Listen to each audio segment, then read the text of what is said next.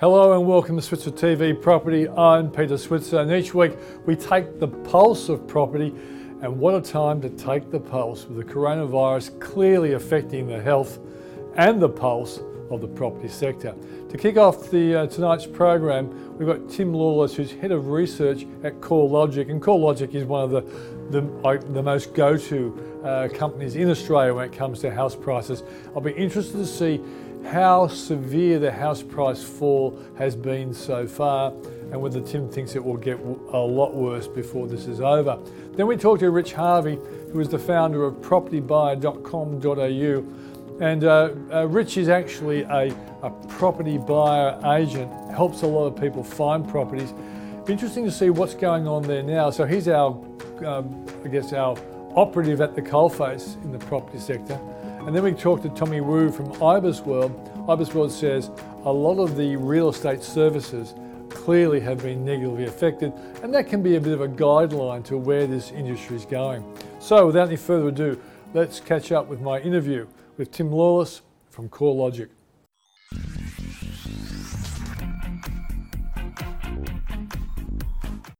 Well, one thing no one ever expected was that a virus that started in China could eventually have a serious impact on house prices in Australia. But of course, as we grow older, we learn and uh, we become wiser as a consequence of it. One man who spends most of his life looking at house prices is Tim Lawless from CoreLogic. Thanks for coming on the program, mate.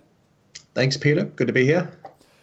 All right, Tim, uh, I guess it's pretty fair to say you never expected the pandemic of China to change your business life as you knew it. well, China's um, always had a fundamental impact, a fundamental impact on the economy, but but not in this way. So no, this is definitely a shock in many ways. That uh, it would be a pandemic that uh, causes so much disruption, not just to how how we we live and uh, how we work, but also fundamentally to the economy, to sentiment, and of course all that feeds into housing market activity and uh, and demand. Yeah.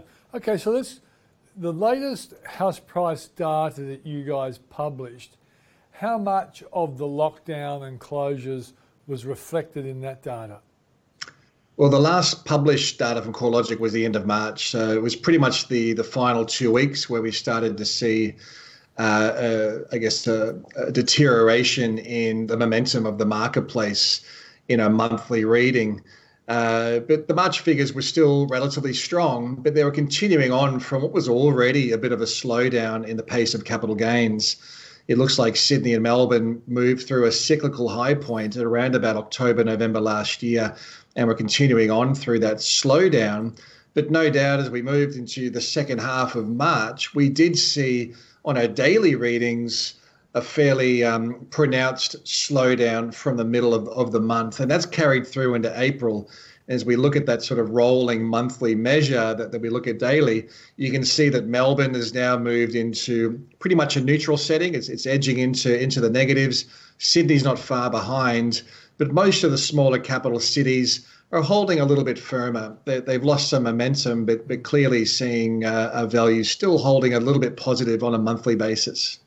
Tim, are you able to say, take the last two weeks, which I think would probably be symbolic of the, you know, the, the depth of seriousness when it comes to the impact on consumer or house buying sentiment or and even seller sentiment, and then kind of either I don't know what the word for annualizing a month, monthalize those two figures to get an idea of what April or May might look like in terms of house price falls?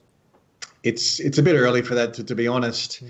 Um, our, our, frank view on, on housing values is they're probably a little bit more insulated than activity in the market. We, we believe housing prices will probably fall somewhere around 10% nationally uh, from peak to trough, which will be quite quite a sharp fall, say over the next six months or so. But activity, on the, on the other hand, is already falling really sharply. And we're in a really good position to be measuring both real estate agent activity and valuation activity. And both of those measures have fallen. Well, real estate agent activity is down about 60% on our RP data platforms. That, that covers about 70 odd percent of, of real estate agent activity across the country And we've seen valuation activity, which is virtually a real time read on mortgage related uh, uh, activity, which covers about 95% of the market, is down by about 25% since the middle of March, but still a bit higher than a year ago. So both measures are falling pretty sharply. It suggests to me that we're, we should expect to see a real sharp fall in new listing numbers coming on the marketplace. That's reflective of the slowdown in agent activity. And the slowdown in valuations is more reflective of fewer uh, valuations for uh, purchased properties coming through. Refis are holding a little bit firmer on that data.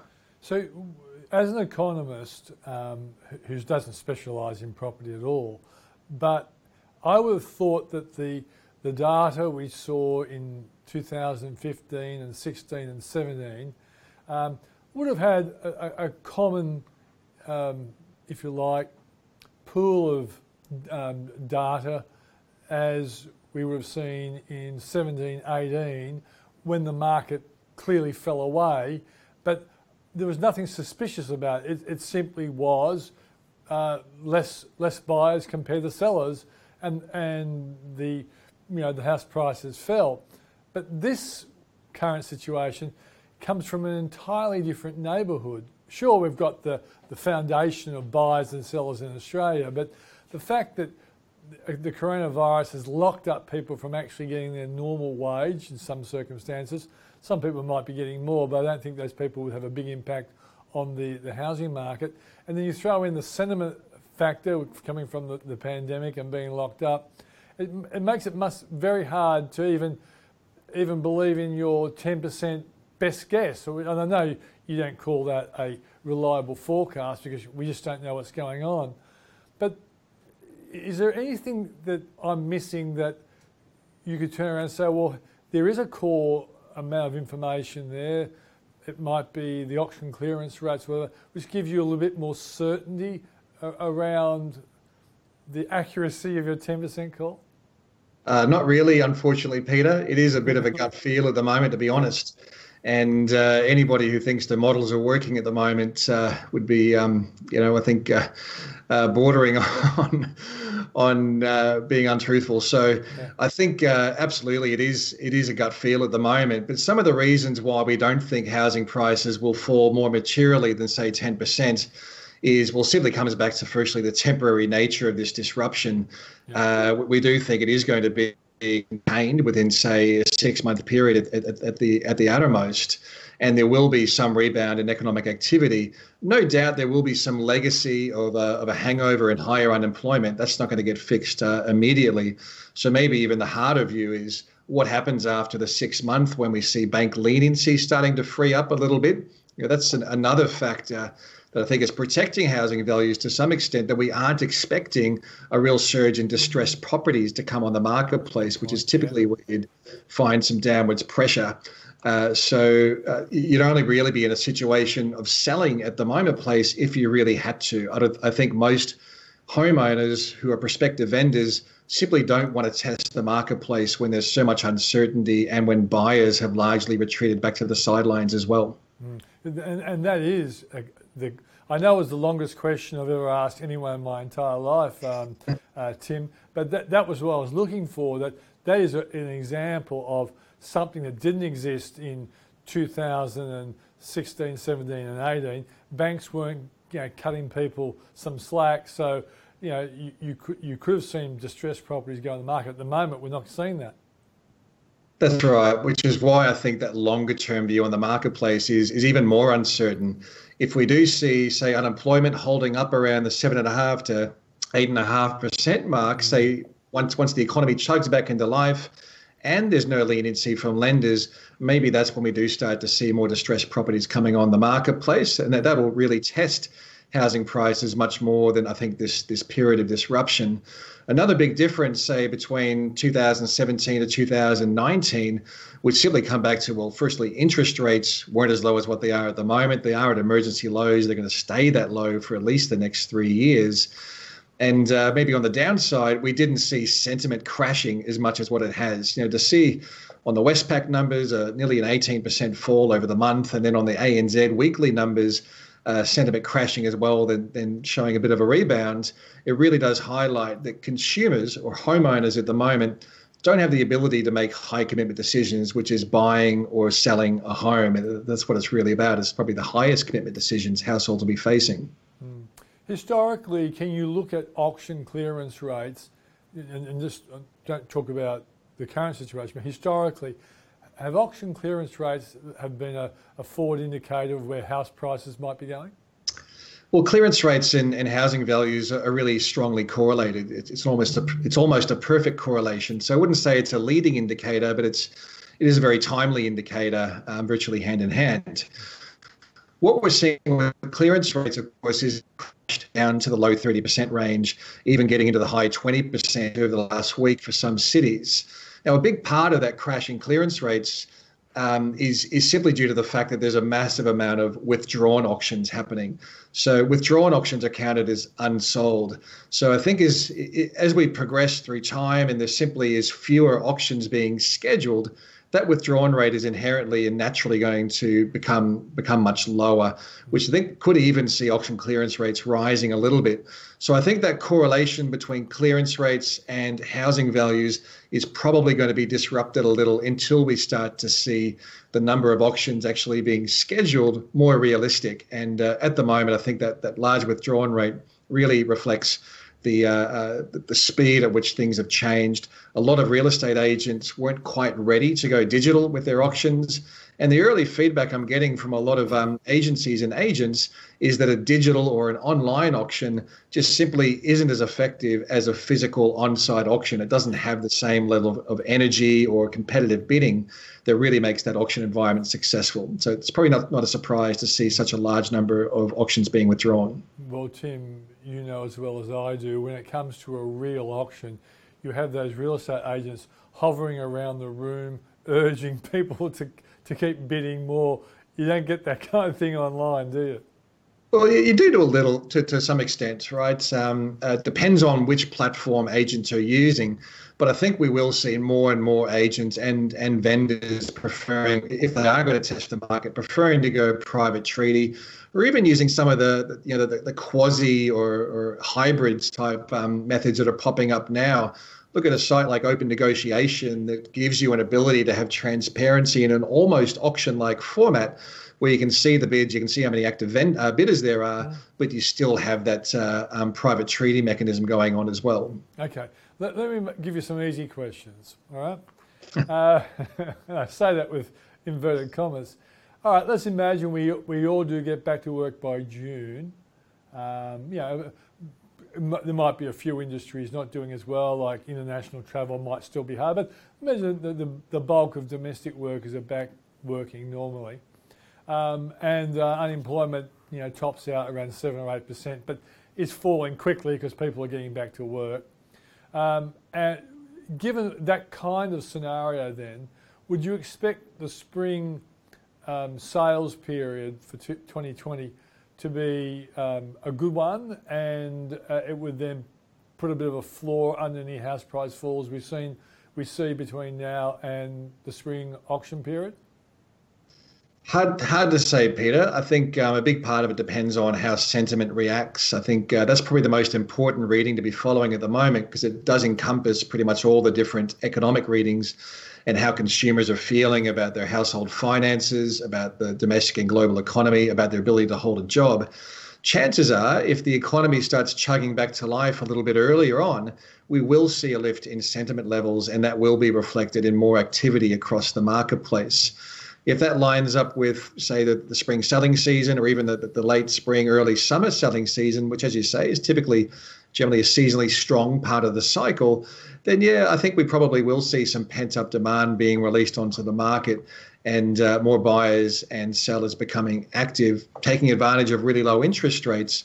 But I think it really depends on how do consumers react I think uh, with, without a doubt there will be some legacy of, of COVID 19 once all these social distancing policies are lifted, and that probably will be reflected in, in a lower level of sentiment, which probably suggests even if the market does start to bounce back during that time, we probably won't see it as active as what we would have, say, uh, had this disruption not happened. Okay, let me try something pessimistic, which is totally foreign to me, but let's imagine we do go back by June, but then by July we're starting to see second wave uh, infections and they lock us down again. What do, you, what, you, what do you think would be the worst case scenario for house prices then?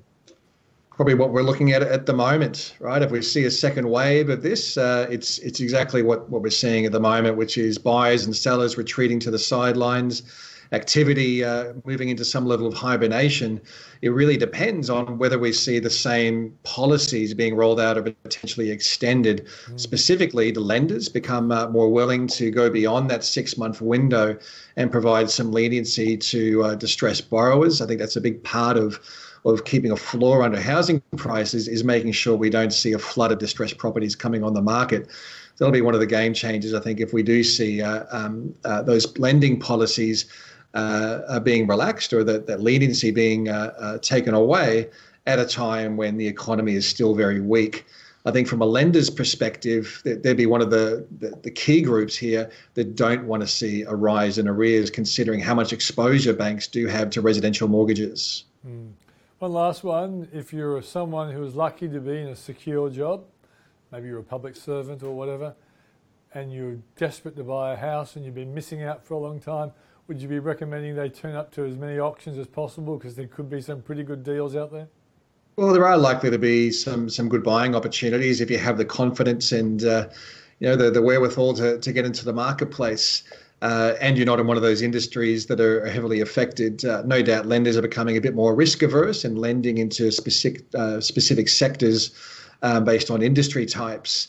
But uh, absolutely, if you are, I guess, um, you know, uh, uh, unaffected by this disruption, there probably will be some good buying opportunities, and no doubt there will be some people looking to uh, to offload their property for one reason or another, and uh, at a time when there's probably not a great deal of competition amongst buyers. Mm. Tim Lawless from CoreLogic, thanks for joining us. Thanks, Peter. Good to be on the show.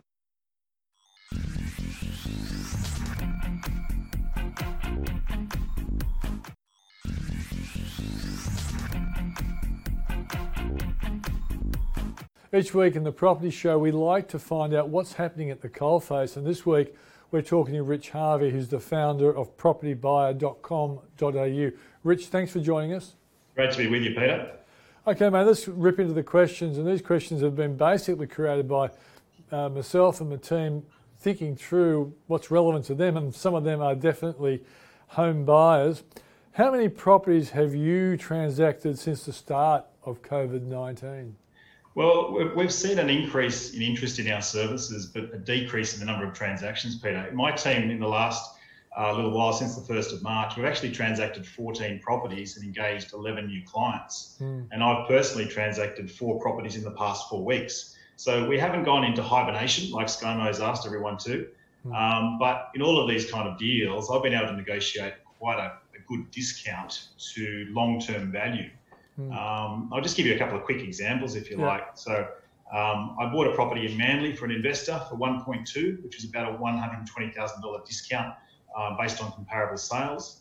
Um, I bought a really nice five bedroom family home in Killarney Heights for 2.2, but you know it was really worth around 2.4, so effectively a 200k discount on that property.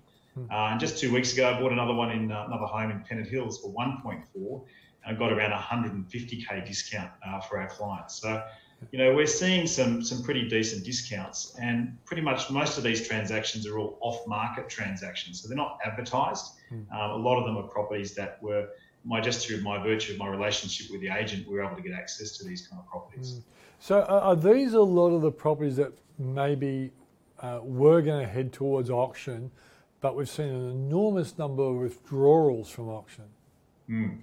That's right. So, I mean, the, the, clearance rate with auctions have been quite quite low. A lot of these properties, uh, the owners wanted to do a deal prior to auction. They didn't want to run the risk of of having a failed auction with only one or two bidders there. So, you know, I think these these guys are definitely very motivated in what they wanted to do.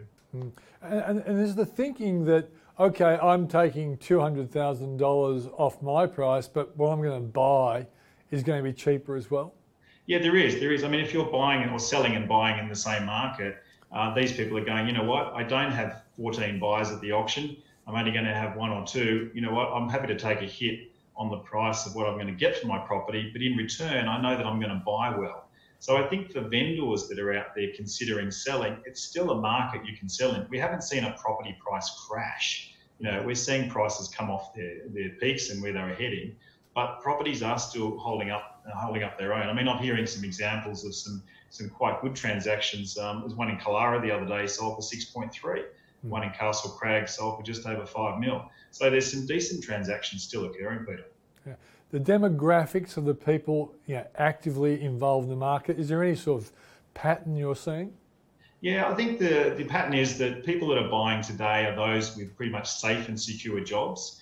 Um, these kind of buyers understand that the best time to buy is, is now when uncertainty mm. is high and sentiment's at its lowest.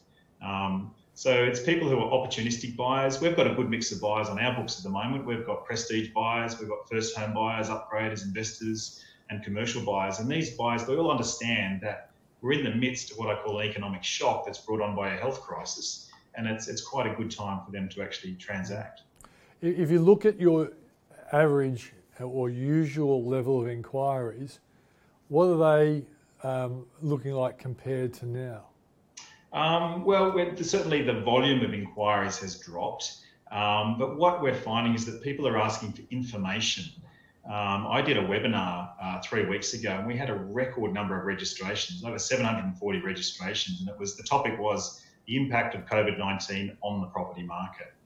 Um, and then I did a, another one, a follow up one, two weeks later with Dr. Andrew Wilson. We had over 300 registrations, and I've never seen so many people engaged on the chat box wanting to know, Rich, what should I do here? I've got this situation. How should I do things? So we've got a lot of people seeking information on how to respond and how to get through this situation. But I'm also seeing, Peter, a lot of people also sit on their hands and adopt the, the herd mentality. They're just doing that, let's wait and see what happens. Um, and we're creating what's called a Corona hot list of buyers. And we're encouraging them look, if you don't feel confident in buying now, at least get yourself in a position and get your finances ready so that when you do feel comfortable, um, let, let's move forward with an opportunity. Okay, let's put you on the spot. If, if we get back to work, say, progressively from the middle of May, rolling into June and July. And maybe by the end of July, a lot of us are back to work. Would you expect a bit of a spring house price rebound? Look, I think the drag, uh, Peter, will be on unemployment. That's the big question mark. You know, where predictions are 10% unemployment. Um, I think property prices will decline slightly, a little bit more. I mean, I think they've already declined five or 10%. But I do think we are going to have a, a, a spring rebound. How strong that rebound is is unknown.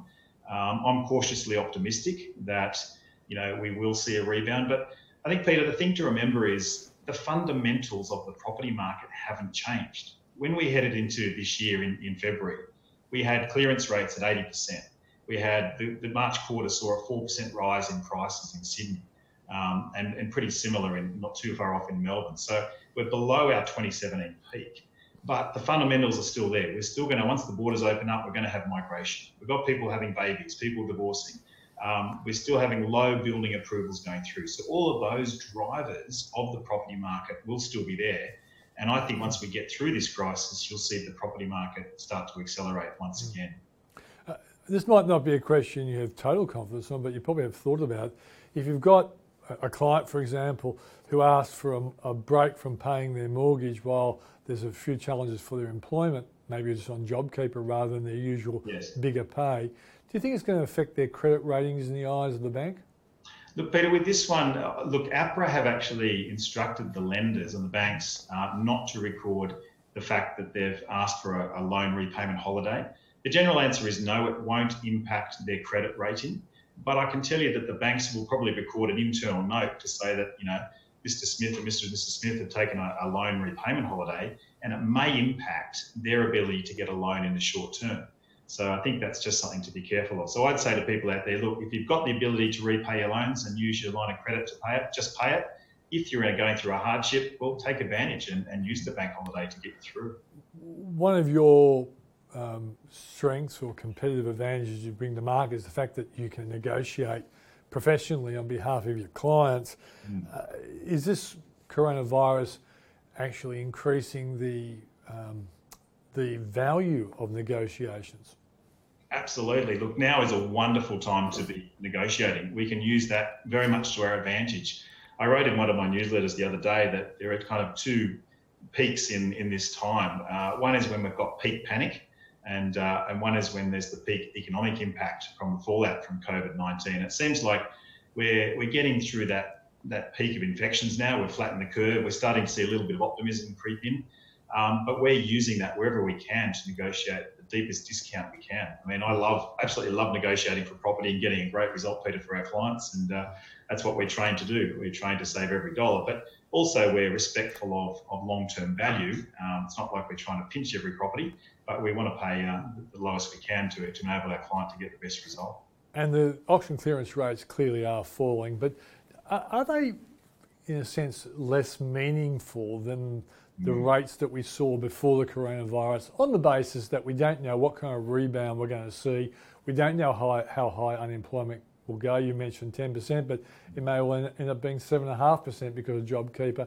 Mm. Um, so are you less influenced by the auction clearance rates you see nowadays? Yeah, look, there's actually a, a flaw in the methodology, Peter. I mean, um, when I see low auction clearance rates, I actually get a bit excited because uh, for me it means, gosh, the market's weaker. But you've got to remember that not every property is sold by auction. If you look across the whole of Australia, there's over 300,000 transactions occur every year in the property market. Actually, a small percentage of those are actually sold by auction. So Melbourne leads the way with auctions, then Sydney, then Brisbane, and the other capitals. Uh, and we've seen auction clearance rates get down to you know mid 36, 30%. I mean, last weekend, 692 auctions took place, 205 sold, and 314 were withdrawn.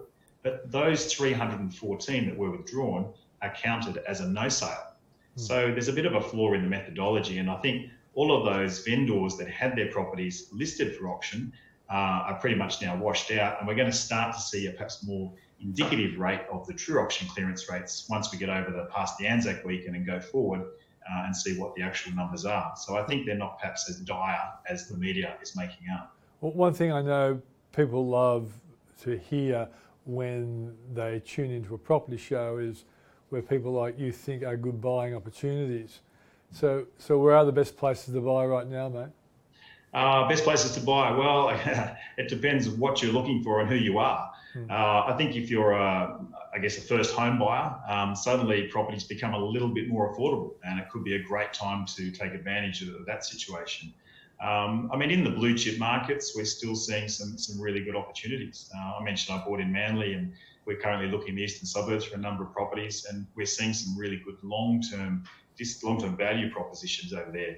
Um, I think for those that are looking to upgrade, um, really good time to consider uh, doing that. And also investors, a lot of investors have been scared off by the whole issue of rentals. Um, but if you're buying in the right area, you're going to do really well. So I think again, it, it, all comes down. It doesn't just because we're going through a COVID crisis doesn't change the way in which we do our research or the types of properties we buy for clients. Mm. It just means there is a, a, silver lining here, and that is we can get them at a, a discount to long-term value.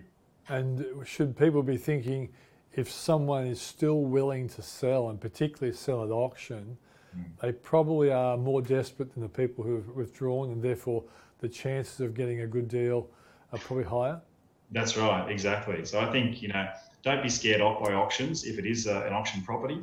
Um, I think auctions have certainly lost their mojo.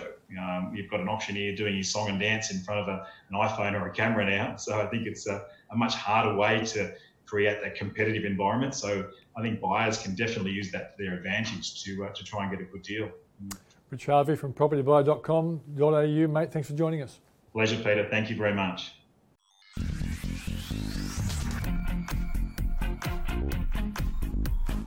Well, we, well, we all know how the coronavirus is changing our lives, and we know that it has to be an implication for the housing sector and ultimately house prices. But IBISWorld has looked at how all of this is going to affect the services in the real estate sector. And so, therefore, we're going to talk to Tommy Wu from IBISWorld. Tommy, thanks for joining us. Thanks, Peter. Let's start from the wider issue before we drill down to the real estate services that are going to be negatively affected by the coronavirus, what is the link, do you think, between what happens to real estate services and house prices in particular? We're seeing a lot less uh, buyers and sellers on the market. There's a lot less uh, sales activity as well. Um, we've seen in Melbourne and Sydney, clearance rates are down nearly halved. So um, before the coronavirus, um, back in February, we were at 70 something percent clearance rates in Melbourne and Sydney, and that's fallen to about 30 something percent now.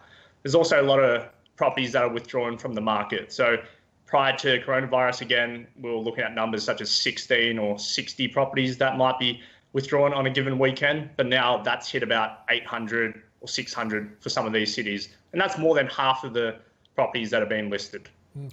Okay, so you guys have looked at the real estate services. Can you name some of the services for, for my viewers, the ones you're, you're looking at, and tell us what the data is telling you about these um, services? So uh, the data that's just come in, it's still quite early days at the moment, but um, in terms of the real estate services, it's a $26 billion sector. Um, you know, you have real estate agents, you have conveyancing, uh, real estate appraisals. Um, you know, a lot of a lot of industries that are in here. We previously had them falling by about 1.3 to 1.8 percent prior to you know all of this happening, but now we expect expect that to be a lot more. Right, and, and I guess you know the, the classic ones are people like valuers and even um, um, quantity surveyors. All these industries are, around it. So in, in terms of the data, um, uh, Tommy, um, the fall away you're seeing, how does it compare to previous periods? Like we, we know between what 2017 and 18, the house price um, house prices went off the boil. The sector clearly was um, struggling pre-election and all that sort of stuff. What, what does the data look like now compared to then? Um, I think it's quite unprecedented at the moment. We haven't seen restrictions such as uh, you know bans on open house inspections or traditional auctions. So there is uh, a lot of factors at play. Um, but at the same time, you know, some of these uh, services, the demand for this might hold up as well because we have the banks also, you know, they they contract or hire property valuers and things like that. So um, they'll get quite active and more involved as well, um, especially when valuing property or revaluing property when people are refinancing and things like that, as well as um, you know looking into whether some properties might even fall into negative equity and things like that. Yeah. Now the interesting thing also is that you guys have made the point that a lot of these services aren't highly technological, um, and I, I guess the bottom line is when we do come out of this, there'll probably be a, greater uh, inclination for business to, to, innovate and become more uh, tech savvy. Uh, definitely. I think we've already started to see that with some of the restrictions that are put in place. Um, you know, people have been moving traditional auctions, which have been large gatherings. Um, they've moved that online to digital auctions. You know, we've seen some people uh, bid for houses even uh, via SMS or even you know virtual inspections that you know used to be around, but it's definitely going to be a lot more commonplace uh, moving forward. When you look at the importance of this sector, and you said it's a, a twenty odd billion dollar sector, is it does it tend to be a reactive sector, or does it actually become a predictive sector uh, uh for what's going to happen in the overall housing sector? Um, I think some of the trends that we're seeing now definitely be in place um, moving forward. Um, you know, at the end of all this, after coronavirus has kind of been suppressed or, you know, it's played out its course, um, we might see, you know, fewer real estate agents and things like that. But the ones that are like surviving, they'll definitely come out for the better, you know, with some of these technological changes that we're seeing. Okay, so if you, I know you're not in the prediction business, you're really in the observation of data business, but given what you've seen in the short passage of time, if if we get back to normality, um, say by the end of May, end of June, would you expect there to be a, a quick flip around? Housings, houses that were withdrawn get put back on the market, and the sector then rebounds. Um, I do expect a bit of a rebound. You know, once we come out of this coronavirus uh, outbreak, but there'll still be a lot of people that are impacted. You know, that are that have been stood down, or there's job losses. Um, they've run into financial difficulty. So I don't expect them to really get back into a job just you know in a in a flick of a switch. Um, but um, this could extend uh, beyond, I guess, you know, the end of this uh, financial year, even if we slow the spread of coronavirus. All right, Tommy, thanks for joining us. Thanks, Peter.